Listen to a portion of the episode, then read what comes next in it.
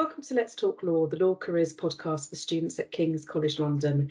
I'm Caroline Lintner, one of the careers consultants for the Dickson Poon School of Law here at King's, and today I'm delighted to be joined by Michael Pettingale. And let me tell you a little bit about him. Michael graduated from King's with a degree in history in 2015. He completed his legal training whilst working in local government and is now a legal trainee in the Government Legal Department. Michael's currently in his fourth and final seat of his training contract, working at the Department for Levelling Up, Housing and Communities.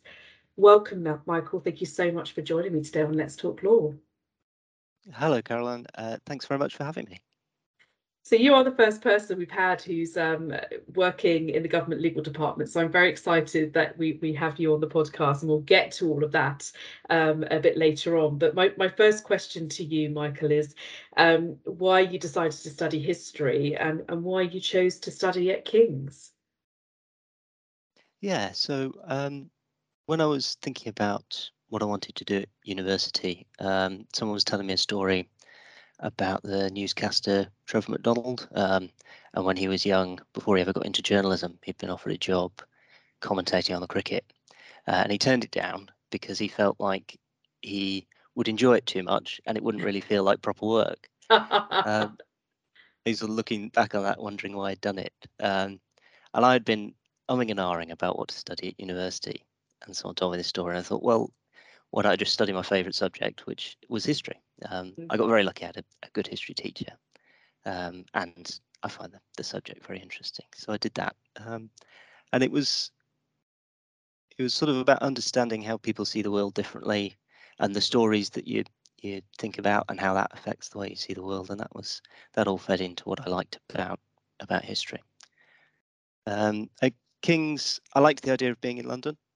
Um, and I, I, really enjoyed it once I was there about you know walking out of lectures and being in the middle of the city and stopping at the National Gallery on the way home and that kind of thing. It's it's unlike anywhere else for that. Um, and I got lucky in some ways because once I got to King's, I realised that um, the things I could do there and the, the subjects that it specialises in um, and studying the British Empire was all stuff I was really interested in. So I, I looked out a bit um, but uh, I'm really glad I ended up there. Yeah. Well, wonderful. And as someone who also studied a history degree, uh, I completely get what you're saying about why you know choose the subject you love, which was the same for me. So fantastic advice from Trevor McDonald, and, and fantastic advice for you as well. Um, and what skills did you develop during your degree, which have helped in your chosen career? Yeah, so one of the, the things I really like about history is that um, I had studied at school and I'd kind of done a mix of arts and sciences. And I like about history that it just crosses that divide. Um, you know, there are some subjects where it's all about getting the right answer. There are others where it's all about, you know, how you approach the question. You feel like you're never quite finished because um, it's everybody's opinion and you're, you're balancing them off against each other. Uh, but I like with history that you can be wrong, but there's also a place for your own opinions. Um, I think one of the skills I developed was was using different approaches to look at information. Uh, so the the way that I chose my modules at King's, I was looking at economics around the time of the Black Death, um, sociology in the Middle Ages. I had a course where we read um, we read literature and used that as a jumping off point for looking at history. Um, I think that's been really useful, uh, uh, using different approaches um, and knowing which one to use to suit it to the information you're looking at. And that's been really helpful. Um, and then one of those um, towards the end was about thinking about religion and the way that had affected uh, the development of the British Constitution. So I started started drifting even then towards law. Yes, indeed. Yeah. And and before you did come to to law, and we'll talk about that in a few moments' time, um, I was very interested when we were talking to prepare for this podcast that you studied for the Associate of King's course, which I'd never heard of. I'm ashamed to say I should know that as a King's employee, but I'd never heard of it. So tell us a little bit more about what that is, and I guess why you chose to do it. Yeah, so I hadn't heard of it either before I turned up at King's. It was one of those things in the first few weeks where you so wide-eyed and looking around, just saw it advertised and thought, well, go along, see what it is. Um, it comes from the way that King's was founded and the, the arguments at the time in the early 19th century about religion and its place in society, um, and the way that King's was founded as a response to what's now UCL, um, mm-hmm. which was offering a secular education. Um, so there's a, a commitment at King's about offering. I think the the original offer was religious instruction. It's broadened out a lot more now. Um, mm. So AKC is available to all undergrads, and it, it's a real mix of, of ethics and philosophy and theology. Um, so it goes very broad and talking about ethical problems and into detail on. I remember one lecture we had was about just looking at the Gospel of Mark um, mm. and how you can read it a certain way and, and what mm. happens if you do. Um, so that was a, a, really interesting course to study, and I, I think it was valuable about um, thinking about big questions. Because if you're if you're at university, it's nice to to take the opportunity to sort of stop and think about them because there's there's never going to be a better time to do that. Um, I couldn't agree with you more. To grab those opportunities while you've got the time to do them. Right, it may not feel like you've got a lot of time, but actually you do have a lot of time when you're studying to do those sorts of things. Absolutely, yeah, and I think there's a habit as well that it it develops where you uh, you get a sense of when you've not reached the answer to a question because mm. you're never going to reach an answer to some questions and it's if you develop the habit of knowing when you've not got to the answer i think that's a really useful thing.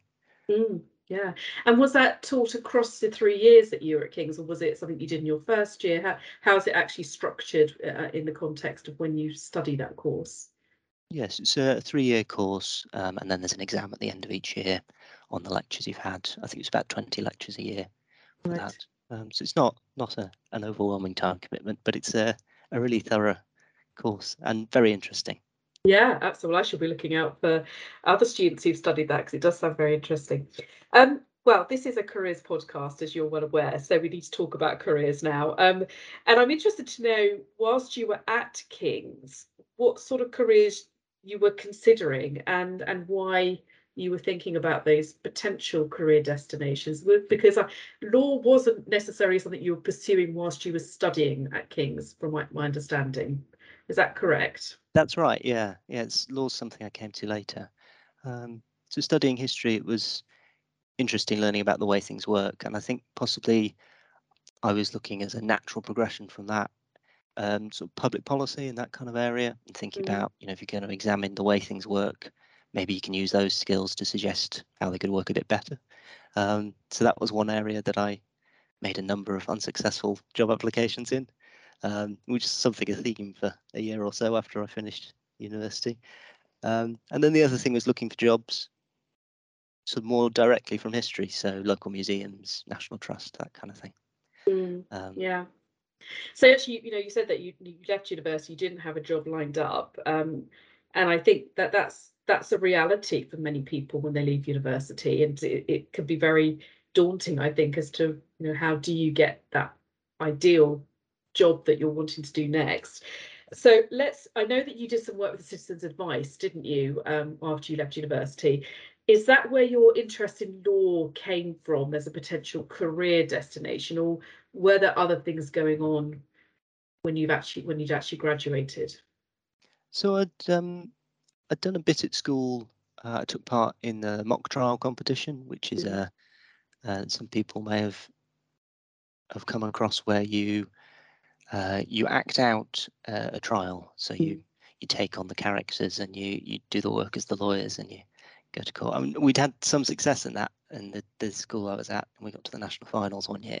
Wow, um, fantastic! Um, which was a an interesting experience because I I didn't actually do the the the lawyer's role in that that year. I was I was the defendant. Right. Um, so we got to the national finals, which were in Leeds, and we were at the Crown Court. Um, I think my dad quite enjoyed going into work to say he needed the day off because I was in court that day. to go with me. so we got to Leeds Crown Court, and um, it's an interesting setup because I was sitting in the dock as a defendant, and the the steps down to the cells are over at the end of the the dock. This is the way I remember it anyway. And uh, you sort of set into the floor, so you're lower than everyone else. And then there's the bench, which is opposite you. And the barrister who'd come along to, to volunteer and, and act as the judge for us all as we were acting this out um, had come in robes with the wig, right. yeah. done the full bit. So I was looking up at a sort of 30 degree angle at a barrister who had the, the big seal behind him, cast iron seal. So when he got up to to read the the judgment, which I think I may have been guilty on that occasion, it does leave a kind of lasting impression on you. yes, of course. What, don't want to be in that situation again. So how, how sort of old were you? Was that sort of when you were about 15, 16? Was it around that yeah, sort of age? Yeah. 15, yeah. So quite formative actually. You've never forgotten that. That's very interesting. And it was very enjoyable and, and uh, yeah, met some really interesting people doing it. Yeah, so I, I did that at school and then um, after school, as you say, I did some volunteering at Citizens Advice, uh, and that was really valuable experience, and I, I, found that really interesting. I developed skills that I could use later on in my career. So um, the experience giving advice is really valuable because that's mm. that's difficult to find, um, especially when you're just starting out as a, a trainee, um, and just getting into the habit of talking to people and talking yeah. through issues, um, and having to do it all in in plain English. I think that was really valuable. I was studying law at the time, but then having to go and explain things to people um, without using any legal terminology, if at all possible. Um, and there is that thing about you know the best way to to understand something is to to explain it to someone else, and then you know you really you've got it down. Um, the training at Citizens Advice was excellent, um, particularly on how to interview people um, and about what a good interview feels like and how it starts with big, broad, open questions, and you you get a sense of of what people's problems are and all the little details about it that you need to pick up on, and then narrowing it down and getting all the specific information you need to to help yeah. deal with that. Um, and Citizens Advice, I don't know if you found this studying history, you run into people later who have done the same thing mm. and they're always thrilled. Um, yeah. Citizens Advice is the same. So I've had more than one interview where I've told someone I've done that and their their face is lit up and like, oh yes. yeah, I did that too. And yes. great experience. And um, yeah, and very accessible for students, um, as you say, and that that's really important. And I, we should sort of also make the point that you know you graduated with your history degree and back at home working um, locally, I understand. Um, and then you did the graduate diploma in law and the LPC. And You did that off your own volition, so it wasn't as if you had a training contract necessarily lined up straight away. Have I got that right? That's right. Yeah, yeah. I sort of knew the direction I wanted to to head in, so I I started off doing it. It's uh, it maybe was more of a risk than I realised at the time, but mm. I sort of knew where I wanted to go, so I headed off in that direction, and then. Mm. You got to trust that it'll all come good in the end, I suppose. Sometimes. Yeah, and you were working to at the same time to fund those studies. Is that right? I was. Yeah, I was working um, the local parish council um, mm. was looking for someone to do the kind of admin side. So I was I was a, a parish clerk for a, couple of years while I was studying, which is a, a really interesting job. Yes. Uh, yeah, yeah, that's great. And so, how does the government legal department come along? And, and I, I ask that because a lot of people who come into this podcast are working for international organisations, or they might be barristers. Um, a lot of students at King's go down the commercial private practice route. And here you are coming towards the end of your training contract with the government legal department. So, you know, why why what attracted you to training and working for government? Yes, it wasn't something I was all that aware of until I went along to a, a law fair where I was doing my LPC, and there just happened to be a, a, table there from the, the government legal department, sort of explaining what they do. Um, and it it was interesting talking to them because, of course, there are certain things the government can do that's just different to everyone else. Like mm. you can you can be involved in changing the law and doing doing all those things, um, and that that was really interesting. So it was a bit of good luck again, uh, and came across them at, at that law fair.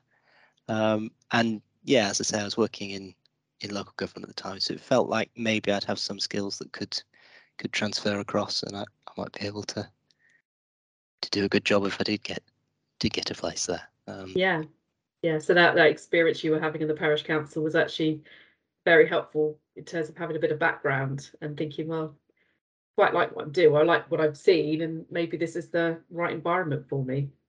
Yeah, it's really nice to be working in a job where you can you can look at what you've done and then point at it and go, yeah, that's that's something I was involved in. Um, yeah, I yeah. got that at the parish council, and you you sort of feel the same sense working in the government legal department sometimes as well. Yeah. And, and tell us about the structure of the training contract um, at, at, the government legal department. So the the application process, uh, there was a series of online tests, and then there's a, a day where we went along for um, a written test and then some interviews on the basis of that.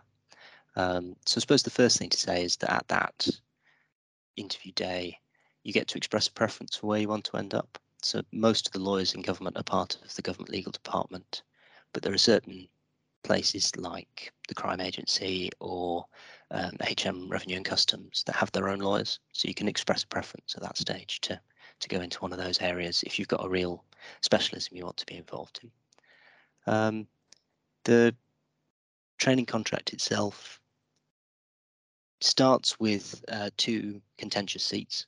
Um, and I did it where I had one which was about public law litigation, mostly judicial review work, and then one about private law litigation. Um, and then in the second year, you get to express preference again about which departments interest you, and you do non-contentious seats where you're advising people who are developing policy about what kind of legal risks they might run into depending on how they develop the policy um, and also how to go about achieving what they want to achieve. So how they can make legislation, if they can make secondary legislation in an area, that sort of thing, and, and doing the kind of interpretation statute to see what can happen to uh, to achieve the policy aims. Um, I think one of the unusual things about the the training contract at the government legal department is there's not much of a distinction between solicitors and barristers. Mm-hmm. Everyone's doing pretty much the same work. Um, barristers go out on secondment for six months to chambers because there's certain things that that GLD doesn't do, so they they go to chambers and get the kind of extra experience there. Uh, and then there are other secondments as well. There are some people who go out to commercial firms for six months, um, and they're developing nuance all the time about you know within government getting different specialisms. Mm. Um, after the end of the training contract, there's another scheme that if you're if you, you qualify and you're offered a place in the government legal department, um, you're onto a, a four-year scheme which is called two plus two, which is is again you do one contentious, one non-contentious, um, and that's about getting people uh, exposure to all the different things that the government does. Because so depending where you are, you can be doing quite different work. Mm. Some departments there's a lot of uh, money that goes through them, and you're you're looking at um, giving out grants and, and going through those processes uh, in a way that's that's fair to everyone. Uh, other departments you might be working on, you know, more specific things. Um, so there's there's things like lawyers attached to the attorney general's office who have a very particular role, and that's mm. that's experience that that can be uh, interesting. Um, yeah, so that's that's kind that, of how it's structured. Thank you. That's really interesting because of course that two plus two program after you qualify, um, it is very different to the way that if you were to qualify in private practice, where you tend to specialize in a particular department or practice area quite quickly. So that's really interesting. That breadth of experience that that you gain um, is fascinating. And I guess the one thing to point out is, and it may sound like a very obvious thing, Michael, so forgive me, but your client is the government. Yeah, and absolutely. So it's it, when you think about uh, going in house, which some people listen to this may think they want to do in the future, that depart that company they're working for is their client. So the difference for you is that your client is the government, and there are many different parts of the government, there's different priorities, there's different policies, and there's a shifting sort of uh, dynamic, I guess, depending on what's going on on in the world or in the country. So it's very, yeah, it is very broad, isn't it? It is, yeah, and I think that that comparison to being in house is a an interesting one because it's uh, it's you're working with the same people a lot of the time developing policy in a particular area, uh, so you get that kind of closer relationship with the clients as well, which yeah. is nice. Um, and of course, because it's because it's government, they have to respond to whatever happens. Um, yes. And I think that's part of the reason why people move around, so yeah. that they've got a really wide range of skills. Yeah. Um, yeah. Fascinating. Um, so you were part of a, a generation of people starting training, which was disrupted by the pandemic. So I'm assuming that that meant a lot of virtual working for you, like the rest of us. But how did you deal with that? You've started this job, you've worked very hard to get it, and then suddenly you're not able to go to the office presumably very much if at all. So what what did that sort of mean in practical terms and how did you deal with it? Yeah, that's that's right. It's September 2020 I started. Um, so there was uh, it was a long time before there was a lot of people back into the offices. Um, and it's it highlights sort of certain aspects of being a trainee, I think. Because um, one of the things I found a little bit more difficult was if you're doing something for the first time, you can get to a point where you you're pretty much sure you know what you're going to do and that it's probably the right way to do it. But it's nice to have someone next to you in the office because mm. you can just go, "Can I double check before I spend a few hours on this that I'm yeah. not about to do something daft?" Um, and that those questions where you can just ask them quickly um, is is something I enjoy now that I'm in the office, and is something that I think is really is really valuable. Um, and I think it, it, highlights kind of a difference, quite an interesting difference, kind of moving from uh, studying to being a trainee. Because if you're you're studying, you're you're really trying to make the most of what you know and uh, and show kind of all the information you've you've taken in and then you get to being a trainee and if if you're in the least bit unsure the best thing you can do is not not try to wing it just go and yes. double check and it's it's quite a shift from yeah from the one attitude to the other um, i was quite lucky because um, the government legal department's a really supportive environment and everyone makes sure that everybody else in the team's doing okay at least that's that's been my, my experience of it and i think a lot of people have found the same um, and that's that's something I've I really valued over the last couple of years because it's been a little bit chaotic at times. Um, yes. Uh, and the other the other thing is just focusing on on well-being, and there's a, a real emphasis on that as well at GLD, and and you know, not not trying to do too much yourself, and that kind of constant communication about how much you've got on and how many hours you're going to need to work to do that much work, and you know you taking the time off for yourself as well. And I think it's a it's a, a fortunate thing that the the organisation was was set up so well to to deal with it because it, it meant that you got to develop develop some habits which I think will be quite quite good ones to to stick with. Um, yeah, and it's fantastic to hear that there is that focus on well-being because um, there's not a day goes by when you don't see something in the legal press more broadly about well-being, stress levels, etc., which you know we know is is something that the legal sector um, it, you know it's part and parcel of it. So it's fantastic to hear that you've been getting that sort of support and encouragement in the in the right way to build those healthy working habits. So that that's just music to my ears anyway. Um, we've touched, I think we may have touched upon this already, Michael. So you may not have a huge amount to say, but what would you say are the main differences between working as a lawyer within government and, and private practice? Is it is it the client part, um, or is it is it something else, or other aspects that you've sort of you would like to share with our listeners? Yeah, certainly the, the client part I think is that's sort of comparable to to working in house maybe. Um, I think the the thing that was highlighted at that law fair about um, getting to do work on legislation. Um, you know, if you you get to a point where the, it's not possible to do something because of the way the law's written, the the strange thing about working in government is that's just the start of a new conversation about. So how can we change the law and what would yeah. it involve and how long would it take and uh, are there other ways to achieve what we want to achieve? And that's that's a really interesting thing to be involved in. Um, I think the other the other thing about working in government is um, once the questions make it up to a government department, um, they're normally reasonably uh, difficult in one way or another. There's some reason why somebody else hasn't already taken care of it first. Um, so it it comes in, there's something interesting about it. Um, so there's not a lot of, of routine work, and it, it means that you get quite a lot of responsibility early on, um, which is is something I've quite enjoyed uh, about the training contract I've had, um, and I felt like I've really been able to to take some initiative on stuff and uh, and get some experience doing doing that work and set up to to qualify and, and do the job properly then. Yeah, well, that's brilliant to hear. Um, we've we've come to the, our final question. These podcasts always go so quickly. Um, what's the best piece of career advice that you've received, Michael, and, and why why was it the best piece of advice that you've received? Um, so I think the the best piece of advice I ever received was um, somebody told me once. It's basically three things that uh, a person can offer you in a job: is is the salary, the, the work life balance, and the work that you get to to do while you're there.